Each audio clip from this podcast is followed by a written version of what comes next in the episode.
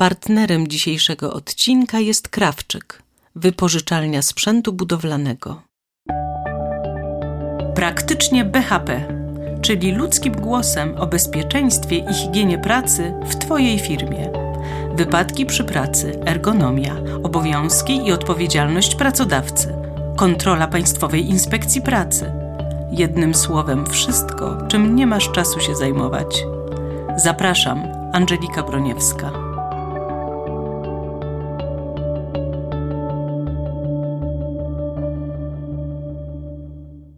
Dzień dobry Państwu.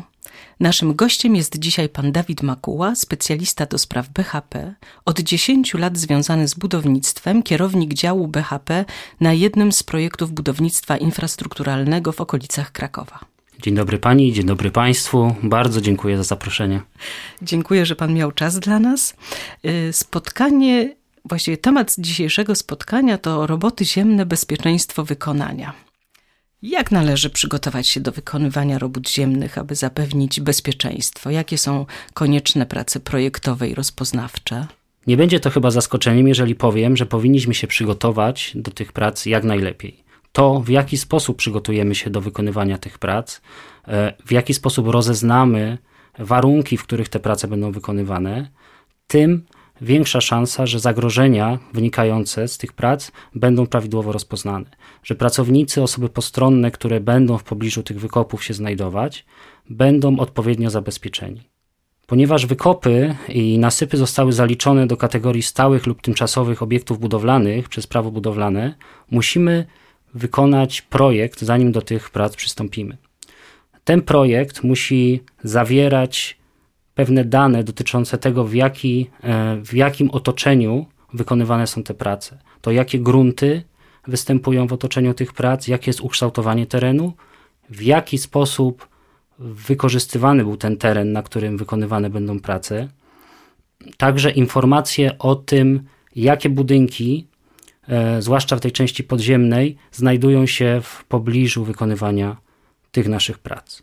I trzeba jeszcze zwrócić uwagę na e, wodę, prawda, która może w gruncie występować. Jak najbardziej warunki hydrotechniczne geologiczne powinny zostać rozpoznane przed przystąpieniem do prac projektowych. Na miejscu wykonywania przyszłych wykopów wykonuje się odwierty. Firma geologiczna wykonuje odwiert rdzeniowy, który pokazuje, jakie warstwy znajdują się w miejscu na terenie, w którym będziemy pracować. Na tej podstawie projektant określa między innymi sposób zabezpieczenia wykopów, które będziemy w przyszłości wykonywać. Jakie są największe zagrożenia związane z pracami ziemnymi? Zagrożenia związane z wykopami i pracami ziemnymi możemy tak naprawdę podzielić na dwie kategorie.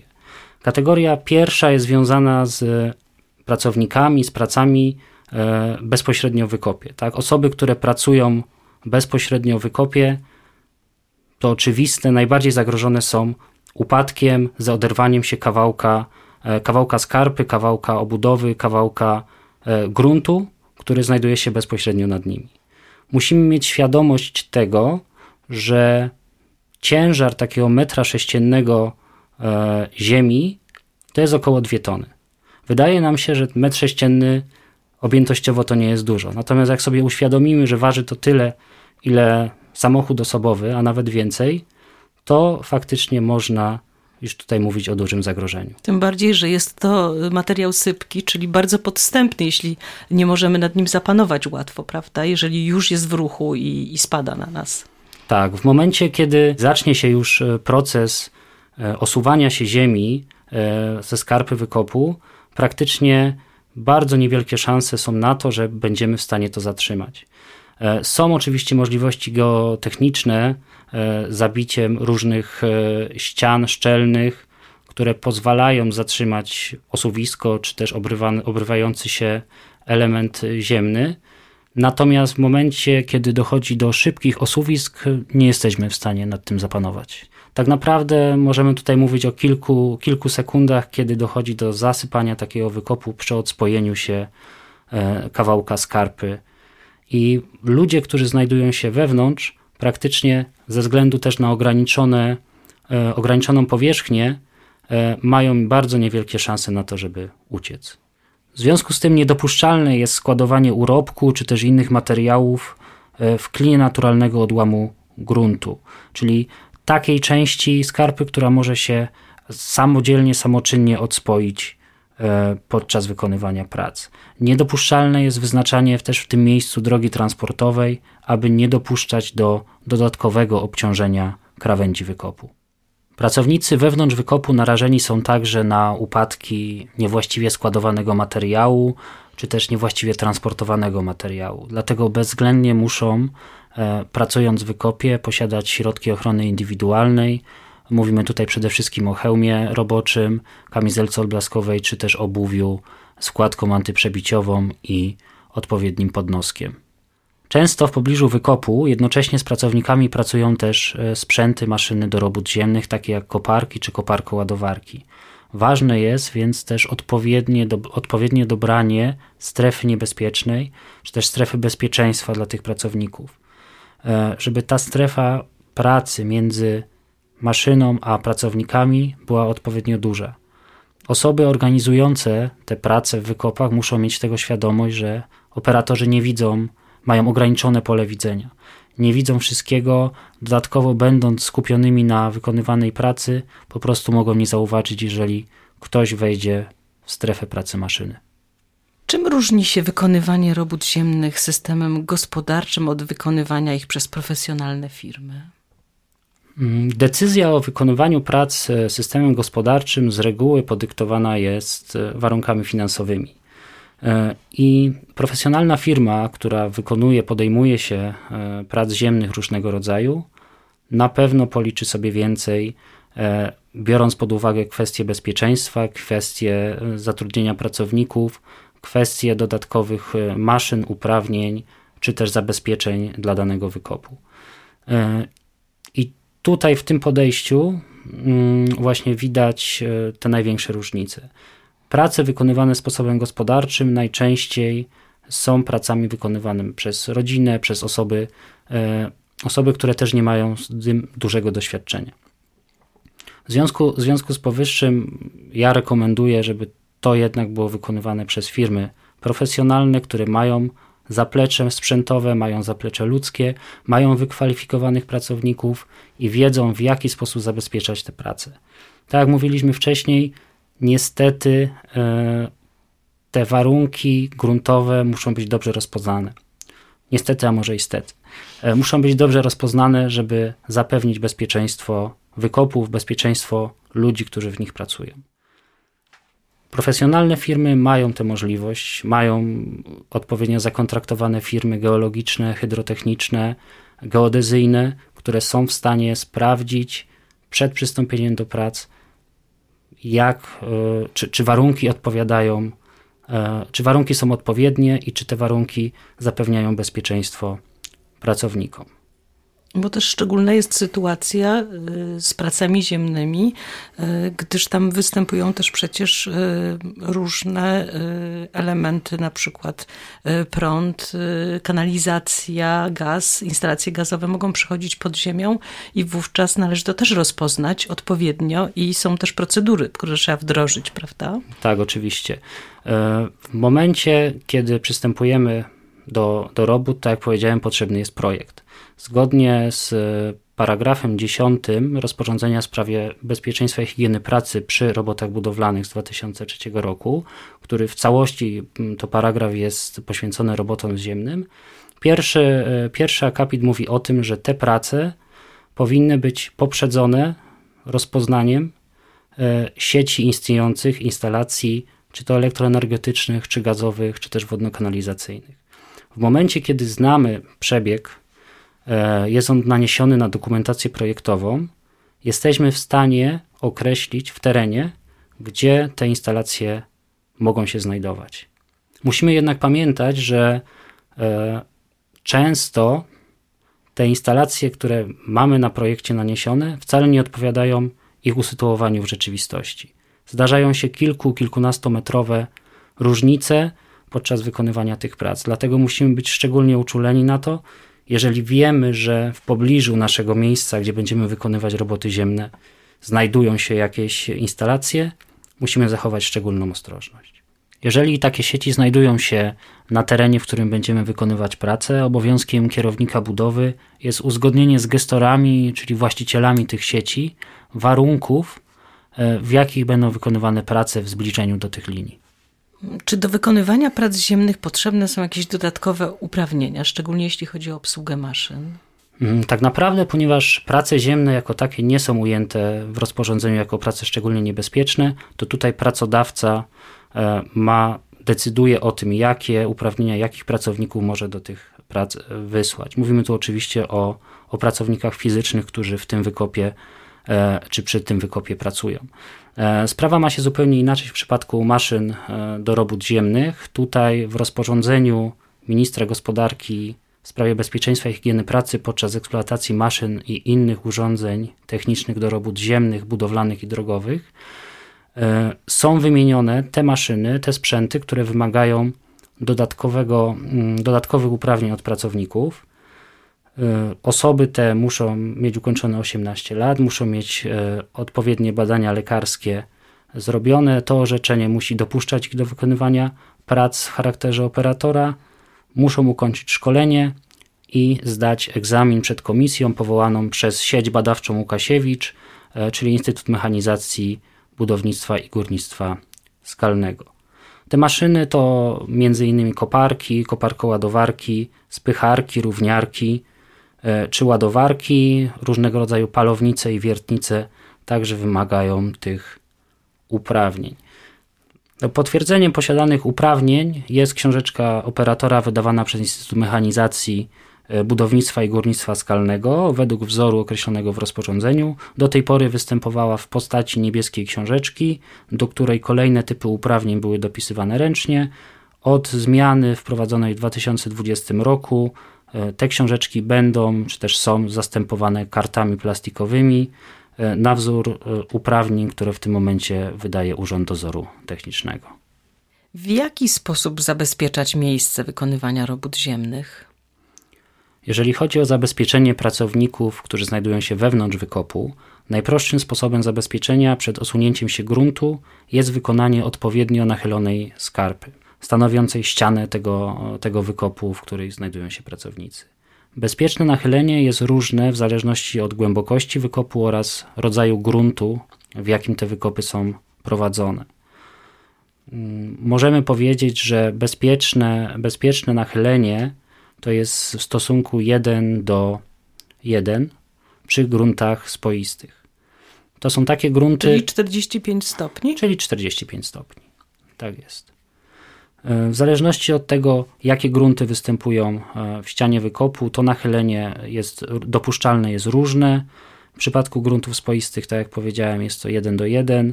W przypadku gruntów niespoistych 1 do 1,5. Na każdy metr, e, metr ściany, metr głębokości potrzebujemy 1,5 metra ścianą wykopu wejść do jakby osi tego wykopu, którym, o którym mówimy. Jeżeli głębokość wykopu przekracza 4 metry, jest e, wymóg wykonania dokumentacji projektowej mówiącej o tym, w jaki sposób zabezpieczyć ściany danego wykopu.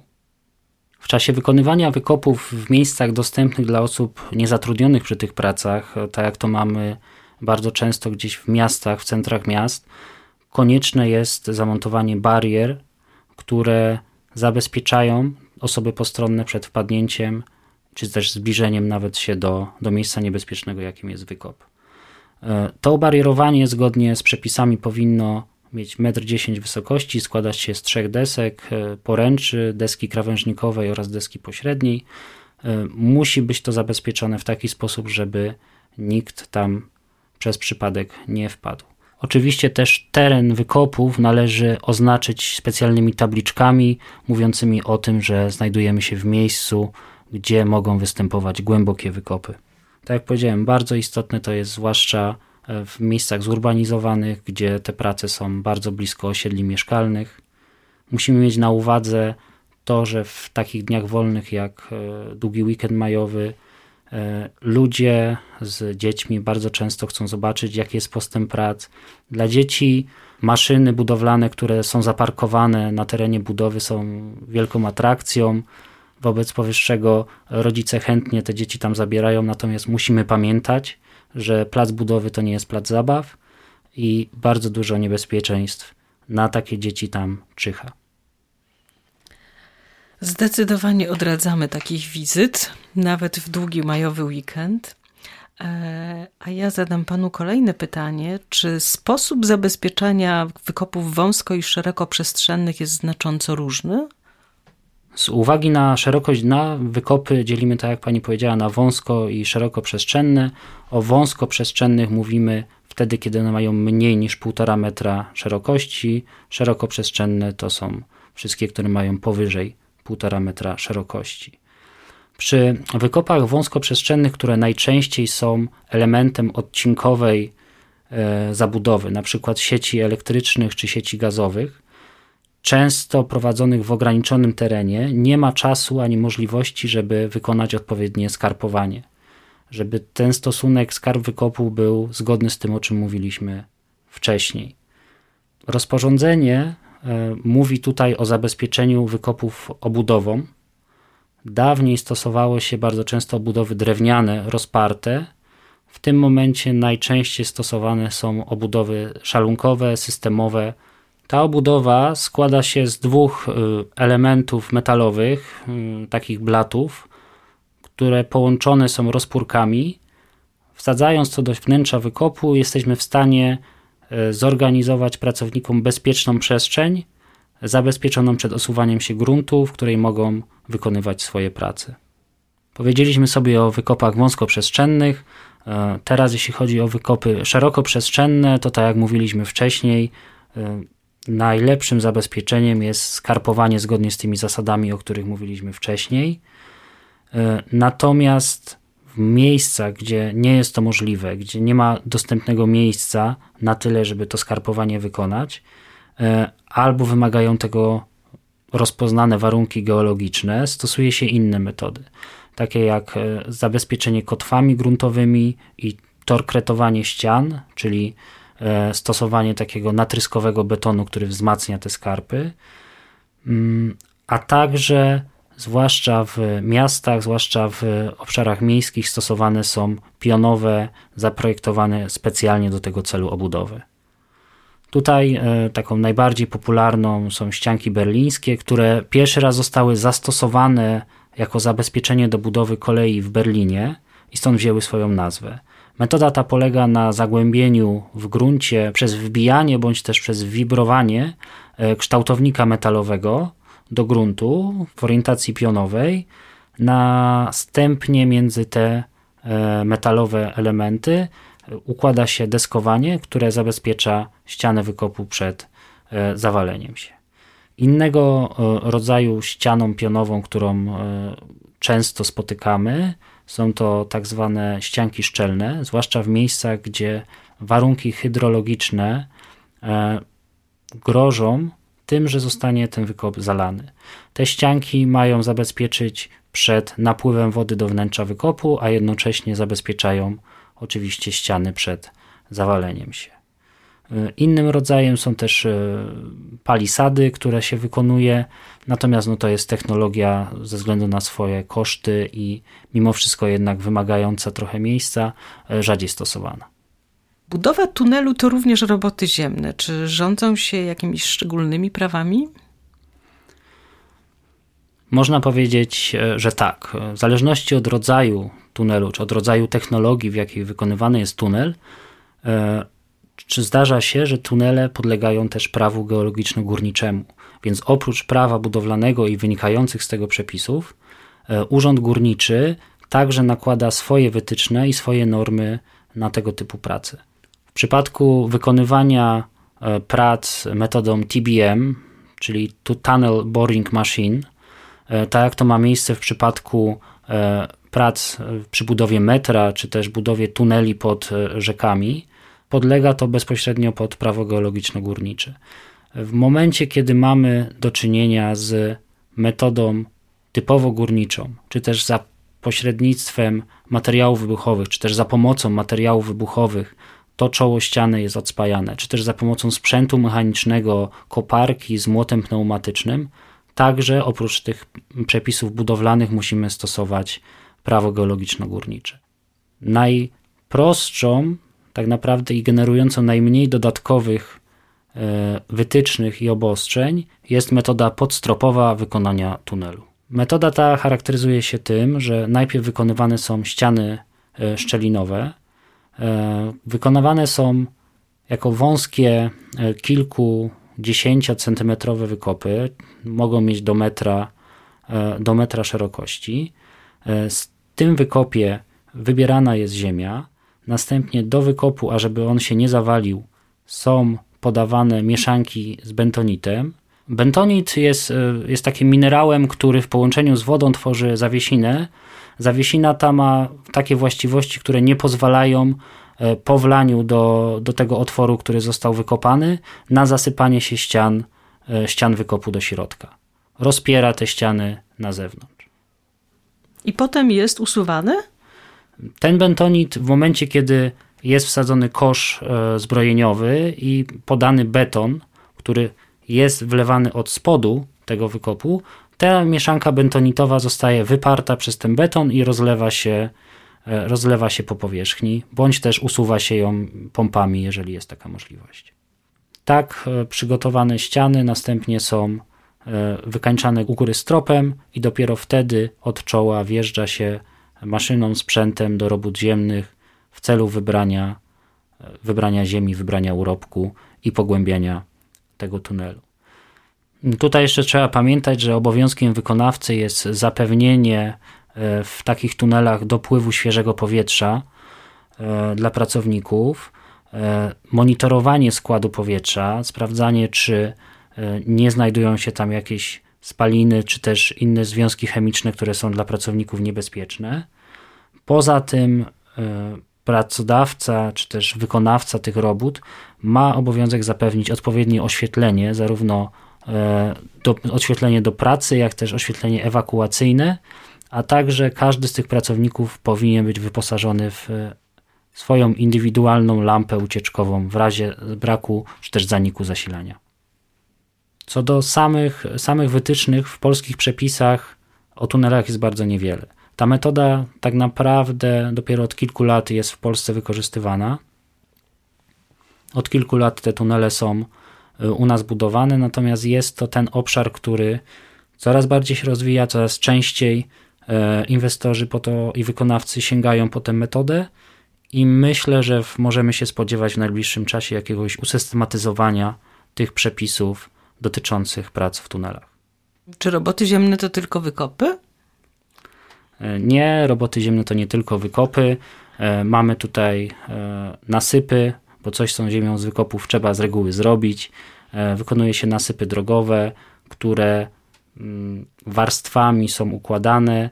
Później w momencie eksploatacji danej drogi ekspresowej czy też autostrady, bo najczęściej wtedy, tam te nasypy są wykonywane, możemy cieszyć się widokami, e, widokami e, otaczającej nas przyrody. Ale to dosyć skomplikowana jest w ogóle procedura, prawda? Bo tak jak kiedyś słyszałam i widziałam, to są warstwy, które są bardzo precyzyjnie określone co do grubości i, i kolejności nakładania na taki nasyp, żeby może, mogła powstać droga tam. Jest dokładnie tak, jak pani mówi. Wszystkie prace ziemne wymagają projektu, także i nasypy.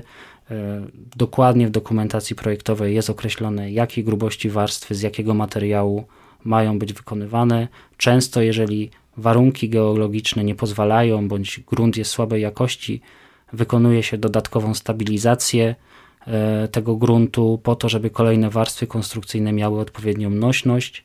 Wykonuje się także nasypy przeciążeniowe, które usypuje się tylko i wyłącznie po to, żeby sprawdzić, czy pod naciskiem e, ogromnych ilości ziemi te warstwy, które są na dnie, nie ulegają zniekształceniu. Roboty ziemne nie są wyszczególnione, tak jak Pan mówił, w rozporządzeniu jako prace szczególnie niebezpieczne, natomiast mogą być za takie uznane przez pracodawcę. Kiedy pracodawca Pana zdaniem powinien to zrobić? Tutaj bardzo istotna jest właściwa ocena ryzyka wykonywania tych prac. Bardzo ważne i bardzo istotne jest to, w jakich warunkach te prace są wykonywane. Każdy pracodawca musi to indywidualnie ocenić, najlepiej korzystając też z pomocy specjalisty do spraw BHP. Wspólnie są w stanie ocenić, czy te warunki są szczególnie niebezpieczne. Nie możemy, też nie powinniśmy wszystkich prac ziemnych wrzucać, że tak powiem kolokwialnie, do jednego worka. Każdy ma swoją specyfikę, każdy, każda praca jest trochę inna i tutaj do pracodawcy tak naprawdę zależy, kiedy te prace e, uznać za szczególnie niebezpieczne.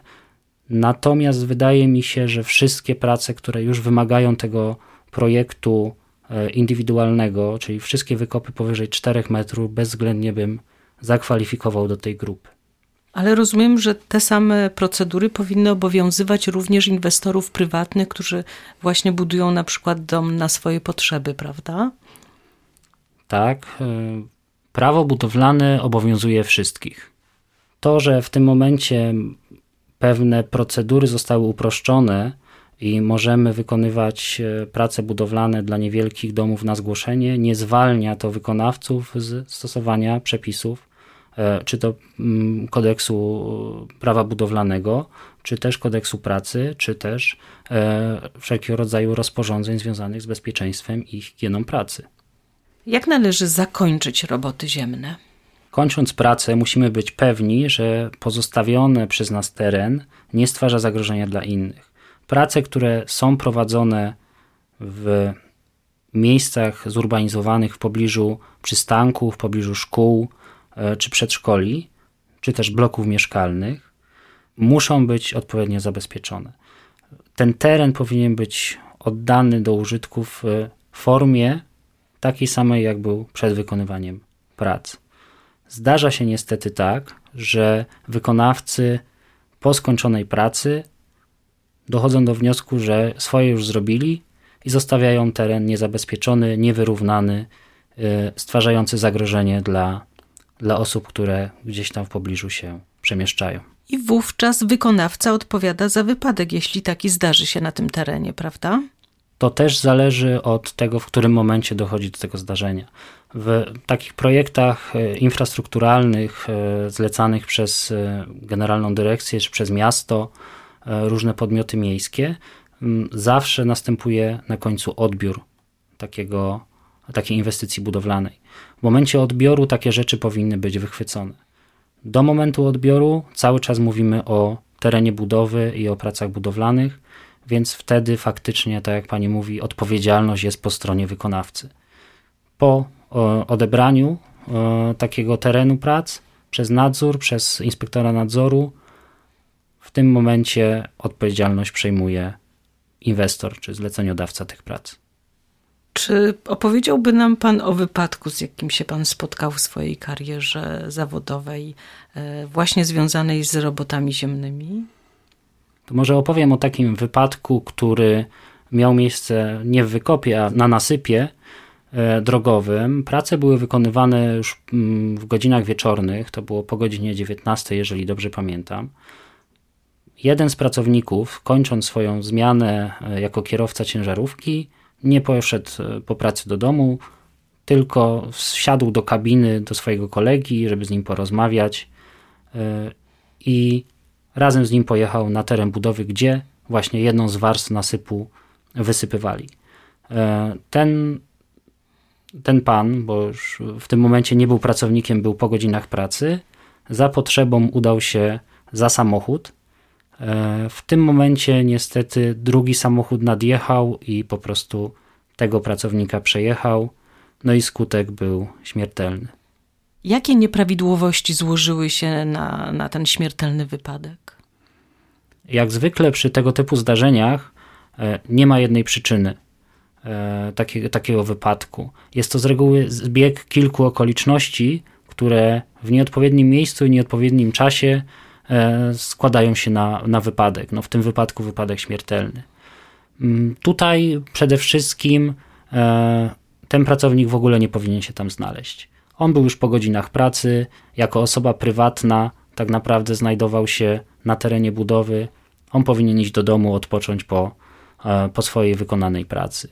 To jest pierwsza rzecz. Druga rzecz, nie posiadał e, środków ochrony indywidualnej. Jak wspomniałem, te prace były wykonywane w godzinach wieczornych, było już ciemno, e, nie było dobrej widoczności. Jakby ten pracownik, wychodząc z kabiny, już e, abstrahując od tego, czy on tam być powinien, czy nie, jeżeli wychodząc z kabiny miałby kamizelkę odblaskową, być może kierowca byłby go w stanie zauważyć.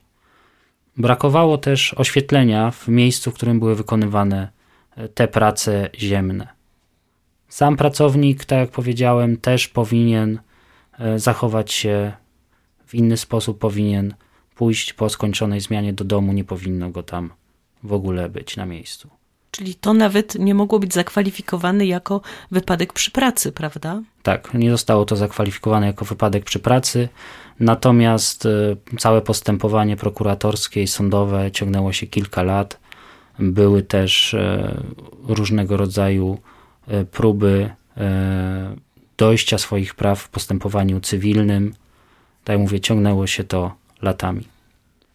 Życzę Państwu bezpiecznej pracy i bezpiecznego powrotu do domu. Bardzo dziękuję za przybycie do studia i podzielenie się swoją wiedzą. Naszym gościem był dzisiaj pan Dawid Makuła. Dziękuję serdecznie. Dziękuję bardzo. Partnerem dzisiejszego odcinka jest Krawczyk, wypożyczalnia sprzętu budowlanego. Ty też możesz zostać partnerem podcastu. Może jest temat, który Cię interesuje borykasz się z problemami w zakresie BHP i nie możesz znaleźć nigdzie odpowiedzi, jak sobie z nimi poradzić? Spróbujemy Ci pomóc.